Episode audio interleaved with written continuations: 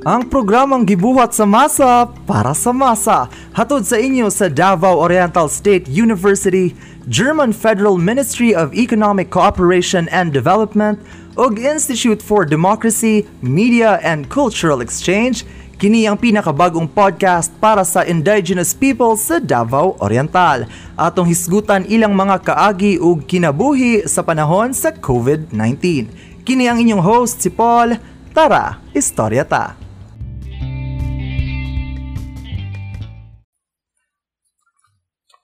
Welcome sa usanasad ka episode sa Istorya Ta. Ang atong guest karon gikan sa Tribal Assistant Affairs sa National Commission on Indigenous People Davao Oriental. Usa siya ka speaker, writer ug artist. Mga higala atong ila-ilahon ug istoryahon si Ma'am La Arnie Pasyon. Welcome sa Istorya Ta.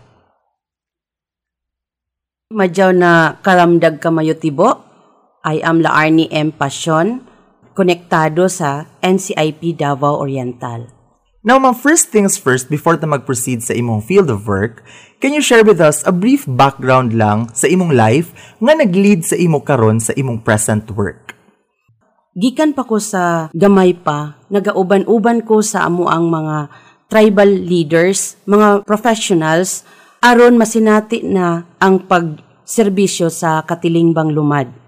Gamay pa ko, nagauban-uban ko sa mga assemblies, sa mga community meetings, kay para matugunan namo ang amo ang mga pangandoy isip mga batanon kani adto nga mubalik kami pagserbisyo sa Katilingbang Lumad. Tungod kay grabe ang discrimination kani adtong panahon, mga 1980s, uh, grabe ang discrimination kanamo, naa dinha ang mga pagtamay, mauna nga kami nga mga batanon nagkasinabot, nagmeeting kami nga para malabanan namo ang diskriminasyon, nagmeeting mi aron pagsabot-sabot nga mag-eskwela mi og tarong ug mubalik sa katilingban pagpanerbisyo. So kumbaga ma'am, ang imo mga struggles ug experiences ang nag-push sa imuha para mo pursuan na field of work karon. Yes. Kay dati konektado pod ko sa non-government organization nga mm. nagaserbisyo usab sa Katilingbang Lumad. And now, since na-mention naman nato, ma'am, ang NCIP, and naingon po ni mo ha sa ato earlier, para sa atong mga listeners nga wala nakabaloon sa ni ma'am, um, can you explain to us what they need to know about NCIP? Ang NCIP, usa ka ahensya sa gobyerno nga under sa opisina sa ato ang presidente sa Pilipinas. Kini, nabuo kini para pag-ila sa mga lumad ug paghimo og opisina diin kining mga lumad adunay maadtuan ug sila pod nga opisina nga ahensya maoy makaprotekta sa mga uh, indigenous people sa tibuok Pilipinas. So unsa ba ang mga pamaagi nga ginabuhat sa NCIP aron matabangan ang mga IPs nato especially karon sa panahon sa COVID-19?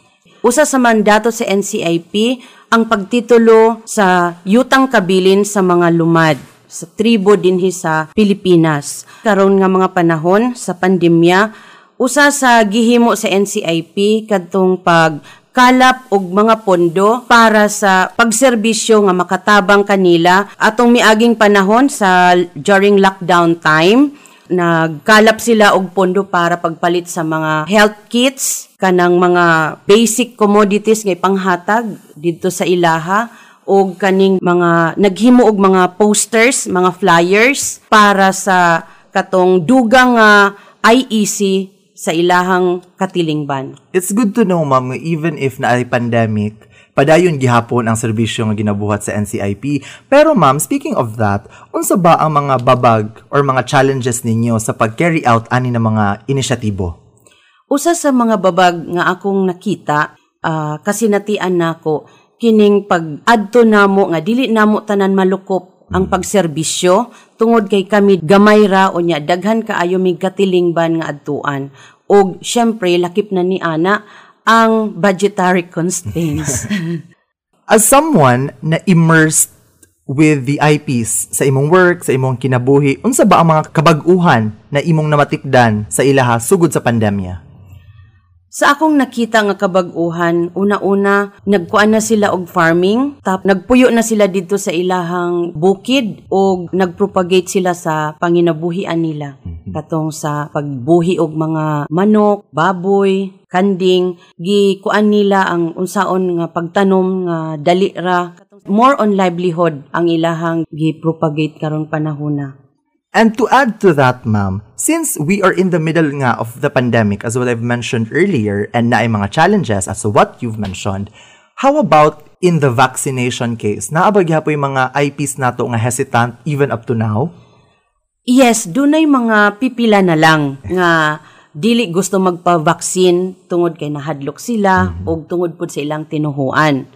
Pero sa hinay-hinay namo ako isip Tribal Affairs Assistant, hinay-hinay nga pagpasabot unsa ka mahinungdanon ang vaksin o kaning uban namo nga mga pamilya na pod among gihinay-hinay o pagpasabot unya sila nagpabaksin na karon gamay na lang ang nabilin na nakoy pipila nga nahibalan nga gamay ra ang uh, dili pa kaayon niya carried out nga magpa-vaccine siya. And that's good to hear, ma'am, nga gamay na lang ug daghantag na motivate na magpadayon kay even up to now, daghan gyapon yung mahadlok kay sa ilang mabasahan sa social media, ug sa mga istorya-istorya sa ubang tao.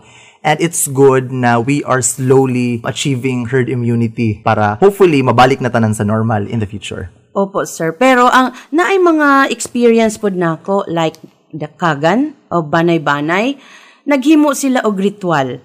Mm-hmm. Kanang ginatawag nila panulak bala.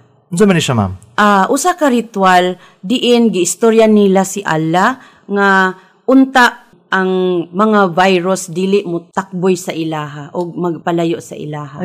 Usa pa pod ang mga mandaya nga side, aduna pod sila'y panawag-tawag nga ginahimo aron pagsumpa nga unta sila dili ma matakbuyan usab ni ana nga virus. So that's good to hear ma'am nga even if na ay mga modern day problems ang ilang mga ginabuhat, stay true gihapon sa ilang culture. Yes po. And that's very good to hear po. Speaking of that ma'am, sa ilahang culture, there are many women also na part of the IPs. How do we make sure, ma'am, na they are still empowered even during this time po? Uh, of course, ang mga women nowadays, empowered na jud kaayo. Una-una, ang ilahang mga convincing power ngadto sa ilahang pamilya, ngadto sa ilahang mga kaparentihan ug sa tibuok katilingban. Nagaapil-apil na sila og mga assembly, aduna na sila'y boses ang ilahang mga suggestion ginakuan na sa mga leaders usab sa katilingban. Kami pod nga sa opisina na nami gina organize nga mga kanang ginatawag nga IP women para dinha pod dali ra namo ma-channel ang amo ang mga serbisyo uh, like for example sa mga vaccination katong asa dinha dapit og pagkumbinsi sa ubang mga tao aron tanan ta magkahiusa og magtinabangay pinaagi ni ini nga mga katuyuan. Okay, ma'am, we've tackled sa mga culture, we've tackled sa women. Now let's talk about mga kabatanunan. Unsa ba ang mga challenges, ma'am, sa mga teenagers karon labi na sa pag-embrace sa ilahang culture isip sa ka-IP? Ang ako alang ma-mensahe sa mga kabatanunan nga kining mga batanon gikan sa kabukiran Unta dili nila malimtan kung asa sila gikan ug unsa ang tinuod nga kultura. Tungod kay diha sa kultura diha ka mahinumduman kung kinsa pod ka, diha ka mailhan. Bisan pa man nakig-embrace ka na or nag-mainstream ka na sa imuhang like for example sa education. Unta pinaagi sa education dili nimo malimtan kung asa ka gikan ug mobalik ka sa imuhang katilingban alang sa pagpangalagad. Tama. Because sometimes mag-carried away ta sa atong mga na-achieve or sa atong mga nabuhat sa life that we forget to embrace kung asa tagikan and it's important like what you said na mubalik ta ug atong i-appreciate kung asa ta nagikan. Yes, and just to close our show, ma'am, I know daghan pag gusto madunggan ng atong mga listeners but due to our limited time, um, ano lang ma'am, final words on embracing your culture, on being safe during the pandemic. What do you want to say po? Para sa ako, ah, sa tanan na naminaw karon ang pinakamaayo nga ato ang makabot ang ato ang mga pangandoy isip mga mandaya or kagan ug uban pa nga mga tribo nga naminaw karon usa lang kini nga kita magpakabana sa ato ang ah, panggamhanan muabide ta kung unsa man ang ilahang mga instruction, mga kanang example sa mga protocols, muabide ta aron makabot nato ang hiniusa natong mga paningkamot. Og dinha dinha dili nato malimtan nga kita usa ka mandaya ug usa ka kagan. Ayan, thank you so much. Daghang salamat, Ma'am Laarni Pasyon, sa paggahin sa imong oras ug presensya sa atong programa. I'm sure daghay nakatunan atong listeners dili lang sa imong live, kung dili pati napud karon sa panahon sa COVID-19. Daghang salamat usab sa tanan mga naminaw sa ato, hinaot nga naamoy natunan sa atong episode karon.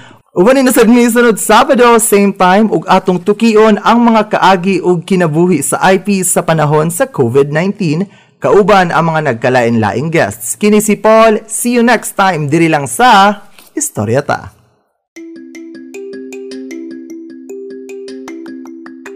You've just listened to an episode of Historieta, a 12 episode podcast brought to you by the Davao Oriental State University, the Institute for Democracy, Media and Cultural Exchange, and the German Federal Ministry of Economic Cooperation and Development.